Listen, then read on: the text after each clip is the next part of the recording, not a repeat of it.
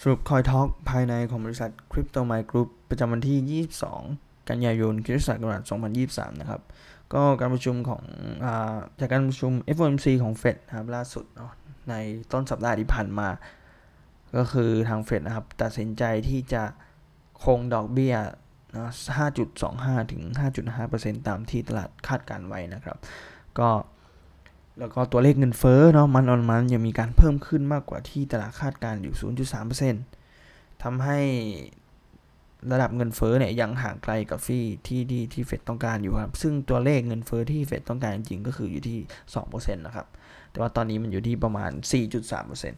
4.3%ทางฝั่งของเศรษฐกิจสหรัฐนะครับ ก็ยังมีความแข็งแกร่ง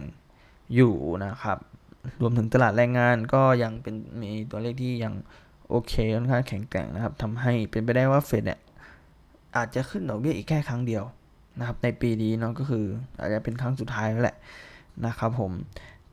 แต่ว่ามันก็ยังมีสิ่งที่ไม่ชัดเจนอยู่แล้วกันนะครับ เพราะว่าอ่ามันยังมีในเรื่องของ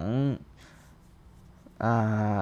ผลสำรวจนะครับผมจาก CMA Group นะครับที่ว่าเห็นว่าแบบเออเฟดมันอาจจะ ขึ้นดอกเบี้ยครั้งสุดท้ายก็จริง ในปีนี้แต่ว่าจะคงไปอีกนานเท่าไหร่เออมันก็คือตอนตรงนี้ก็คือยังไม่ชัดเจนนะครับว่าเฟดจะคงไปนานถึงไหนเนาะอาจจะกลางปีหน้าหรือเปล่า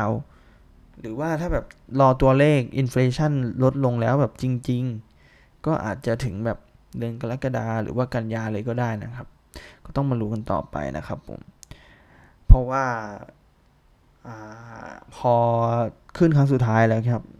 แล้วก็จะคงดอกเบี้ยไปอีกสักระยะหนึ่งอะเมื่อดูตัวเลขเศรษฐกิจไปเรื่อยๆซึ่งเหมือนที่ผมพูดมานะครับเศรษฐกิจสหรัฐก็เหมือนดูจะแข็งแกร่งขึ้นอยู่ ก็มีโอกาสที่ว่าถ้าอินฟลชันกลับมาที่2%อ่ามันอาจจะมีการพิวตของเฟดก็ได้ก็คือว่า ปรับลดดอกเบี้ยนั่นเอง อยู่ที่ว่าจะถึงปรับลดในช่วงไหนนะครับ ก็อาจจะนู่นแหละครับท้ายๆปี 2024 ก็เป็นได้นะครับผม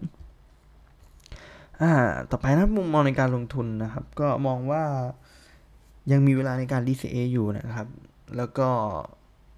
เรียกว่ามีความหวังแล้วกันก็คือว่าเออตลาดมันจะแฟลตคราชเหมือนตอนโควิดนะครับเผื่อเราจะได้เก็บของในช่วงนั้นเนาะเผื่อแบบเออมีเหตุการณ์ที่ไม่เกิดอ่าที่ไม่คาดฝันเกิดขึ้นนะพวกแบ็กสวอนหรืออะไรอย่างนี้ แต่ว่ามันก็อาจจะไม่เกิดขึ้นก็ได้นะครับ แต่ว่าสิ่งที่เรา expect ก็อาจจะมีเรื่องของเนี่ย SEC regulate DeFi มากส่วนใหญ่นะครับส่วนเรื่องสงครามมันมันก็ไม่แน่นอนอยู่แล้วนะครับ ไม่มีใครรู้นะครับผมพวกเหรียญนนะครับ หรือว่าตัวที่จะลงทุนก็ยังคงเป็นพวกเดิมนะครับ เหรียญเดิมก็คือ BTC แล้วก็ Ethereum นะครับ เหรียญยักษ์ใหญ่ของคริปโตอยู่แล้วนะครับ แล้วก็มีเอาคอยตัวอื่นที่เป็นคาดว่าจะเป็น blue chip คาดว่าจะเป็นเหรียญ blue chip ในอนาคตนะครับผมก็ เป็นตัวที่มี narrative ค่อนข้างชัดเจนแล้วกัน แล้วก็เป็นตัวที่เราคิดว่าน่าจะรอดแล้วก็ outperform ใน bull run หน้านะครับผม ก็เอาคอยตัวหล่อๆนั้นก็จะมีไม่ไม่เยอะมากครับ เป็นตัวที่คุ้นเคยกันเนาะก็คือมีหนึ่งเลย Arbitrum ใช่ไหมครับแล้วก็เป็นเหรียญใน ecosystem ของ Arbitrum นะครับ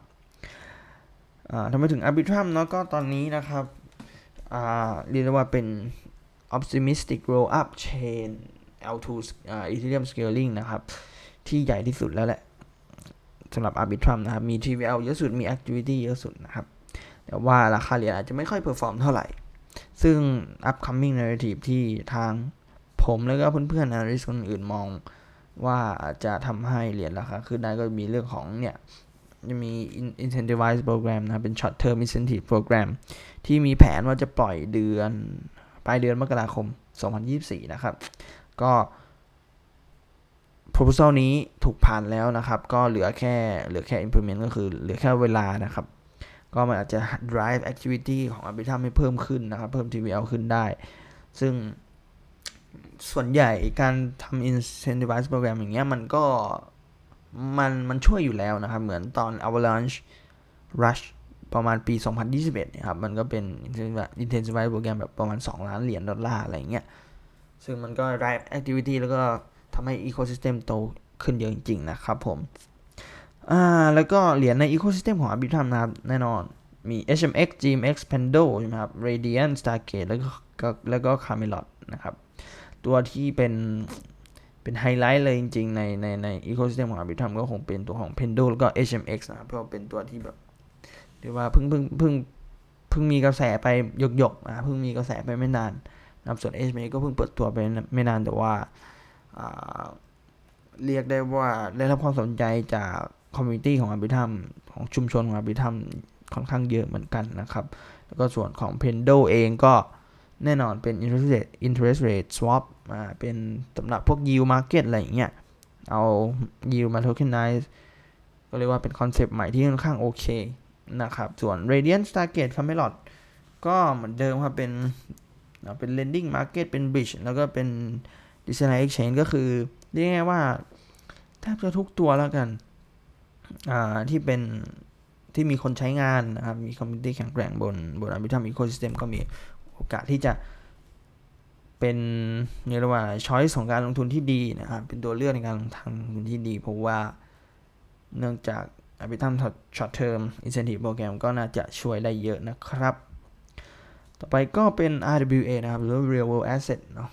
ซึ่ง sector นี้นะครับ คนเริ่มมาพูดถึงกันเยอะ คนมากาวกันเยอะแล้วเหมือนกัน เพราะว่า TVL ก็คือ up only นะครับ TVL up only เนื่องจากอะไรเอ่ยเนื่องจากว่าคือ RWA มันคือ real world asset นะมันคือเอาทรัพย์สินในโลกของความจริงครับมา tokenize แล้วก็เอามาเข้าอยู่ในบล็อกเชนหรือว่าทำการเชื่อมนะครับ real world asset asset จริงที่อยู่นอกไม่ว่าจะเป็น T bill ไม่ว่าจะเป็นคอนโดไม่ว่าจะเป็นที่ดินอะไรเงี้ยครับ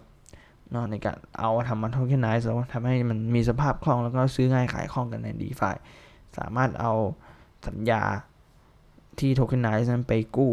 เหรียญ stablecoin แล้วไปฟาร์มได้อะไรเงี้ยครับ ก็เติบโตอย่างรวดเร็วนะ เติบโตได้เติบโตเยอะที่สุดแล้วนะครับสำหรับสำหรับ RWA ในช่วงนี้นะครับผมก็ มีโปรเจกต์ที่น่าจับตามองนะครับ f e n t i v i l Maple Ondo Goldfinch นะครับ ซึ่ง bull run หน้า category นี้นะครับ ก็น่าจะเป็นเรียกว่า sector นี้นะ sector นี้ก็น่าจะเป็น sector ที่ที่น่าจับตามองมากที่สุดแล้วครับสำหรับ RWA นะครับผม โอเค ก็จะประมาณนี้แล้วกันเนาะส่วน optimistic roll up ตัวอื่นที่น่าสนใจก็จะเป็นตัวของ เอาเรียกว่าเป็น L2 แล้วกัน L2 ที่น่าสนใจนะไม่ได้มีแค่ optimistic low up นะครับ ก็มีตัวของ optimism นะครับ ที่มีข่าวว่าเออจะทำการ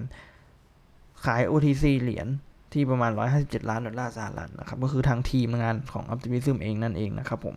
ก็อาจจะเป็นการขายเหรียญเพื่อมาทำรันเวย์ในการทำธุรกิจต่อในการพัฒนาในการจ้างคนเพิ่มต่อนะครับ แล้วก็มี Polygon CDK นะครับ ที่หลายๆ คนก็คือกาวมาก ซึ่งผมก็กาวนะ OP Stack แล้วก็ Polygon CDK เนี่ยมันก็คือเป็น stack เป็นเป็นเทคโนโลยีที่สามารถทำให้คนอื่นนะครับมาสร้างโปรเจกต์ต่อ หรือว่าสร้าง L2 สร้างนะ layer 2 ของตัวเองได้นะครับ โดยใช้ OP Stack หรือว่า Polygon CDK แล้วก็เป็นตัวที่น่าจับตามองแล้วก็น่าจะเป็นตัวที่มีความแข่งขันสูงกันมากนะครับผม ก็คันโตแล้วก็เซโลนะครับ จะไปสร้างบน Polygon CDK นะครับ แล้วก็มีข่าวหรือแว่วๆมาว่าว่าเบสเบส Chief Legal Officer นะครับ ออกมาพูดถึงเหรียญนะว่าแบบเออยังไม่ได้ตัดออกจากสมการก็คือว่า มันมีโอกาสที่จะเกิดเหรียญอยู่ มีโอกาสที่จะมีเหรียญอยู่นะครับ แต่ว่าตรงนี้ก็ต้อง disclaimer กันไว้หน่อยนะครับว่า เขาแค่พูดมาเกินๆแหละแล้วไอ้คนคริปโตเขาโฟกัสที่เรื่องเหรียญอยู่แหละเขาก็เลยไป เอาตรงนี้มาเล่นเยอะหน่อยนะครับ แต่ว่าอาจจะไม่มีอะไรก็ได้นะครับ เพราะว่า